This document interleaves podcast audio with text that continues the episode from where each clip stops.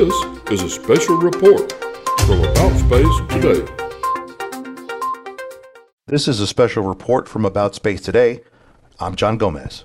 On Wednesday, the House Subcommittee on National Security, the Border, and Foreign Affairs held a televised hearing on unidentified aerial phenomena and their impact on America's national security.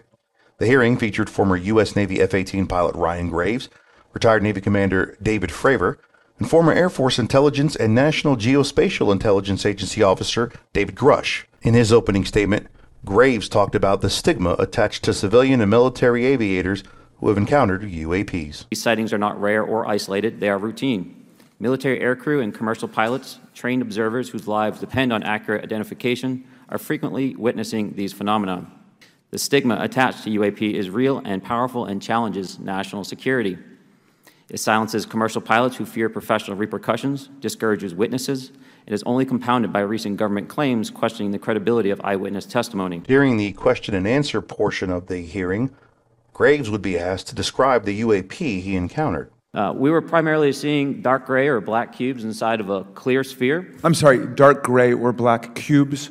Yes, inside of a clear sphere, where the apex or tips of the cube were touching the inside of that sphere. And that was primarily what was being reported when we were able to gain a visual tally of these objects. As part of his opening remarks, Commander David Fravor shared the story of his 2004 encounter with a tic tac shaped UAP and talked about its unique capabilities. There, uh, the controller told us that these objects uh, had been observed for over two weeks, coming down from over 80,000 feet, rapidly descending to 20,000 feet, hanging out for hours, and then going straight back up. For those who don't realize, above 80,000 feet is space. Fravor then talked about the investigations. That never happened. What is shocking to us is that the incident was never investigated. None of my crew were ever questioned. Tapes were never taken, and after a couple days, it turned into a great story with friends. It wasn't until 2009 until Jay Stratton had contacted me to investigate. Unbeknownst to all, he was part of the ATIP program in the Pentagon led by Lou Elizondo. Committee Chairman Glenn Grothman asked Fravor to provide more context about the lack of reporting on the Tic Tac incident. The Tic Tac incident that you in, that with that you were engaged occurred in 2004. What kind of reporting took place after that incident? None. We had a standard debrief where the backseaters went down to our uh, carrier intel center and briefed what had happened, and that was it. No one else talked to us, and I was in the top 20 in the battle group. No one came. The captain was aware, the admiral was aware, nothing was done. Finally, Commander Fravor provided the committee with his description of the technology these UAP are equipped with. I'll say, you know, I'm not like a UFO fanatic. It's not, it's not me. But I will tell you that what we saw with four sets of eyes over a five minute period, still, there's nothing, we have nothing close to it. It was, it was amazing to see. I told my buddy I wanted to fly it, but yeah, it's just an, an incredible technology. If the acronym ATIP doesn't sound familiar to you, well, that's because it was the U.S. government's Advanced Aerospace Threat Identification Program that was formed in 2007 but dissolved in 2012.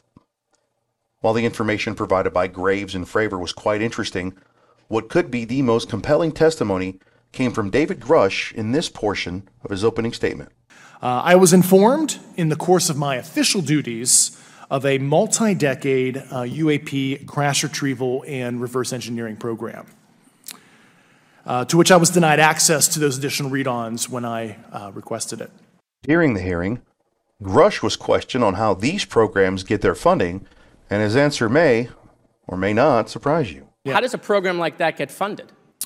I will give you generalities. I can get very specific in a closed session, uh, but a mis- misappropriation of funds and uh, Does that mean self-fund. that does that mean that there is money in the budget that is said to go to a program, but it doesn't, and it goes to something else? Yes, I have specific knowledge of that. Yep. Over the course of the almost two and a half hour hearing, the three witnesses faced some questions regarding the recovery of bodies from wrecked aircraft of a non Earth origin. Unfortunately, none of the witnesses were allowed to divulge information relating to those questions or claims, which will probably lead to more questions, probably asked in a closed door hearing. Finally, the witnesses were asked by committee members how Congress should approach investigating these allegations. The consensus from all three witnesses was that there needed to be more transparency from the Department of Defense to Congress and from Congress to the American people. We can only hope for some transparency when it comes to UAPs UFOs. You know, regardless of which side of the political aisle you sit on, or if you believe in UAPs or UFOs or little green men, I think there's one thing that we can all agree on, friends. The truth is out there. For About Space Today, I'm John Gomez. This has been a special report from About Space Today.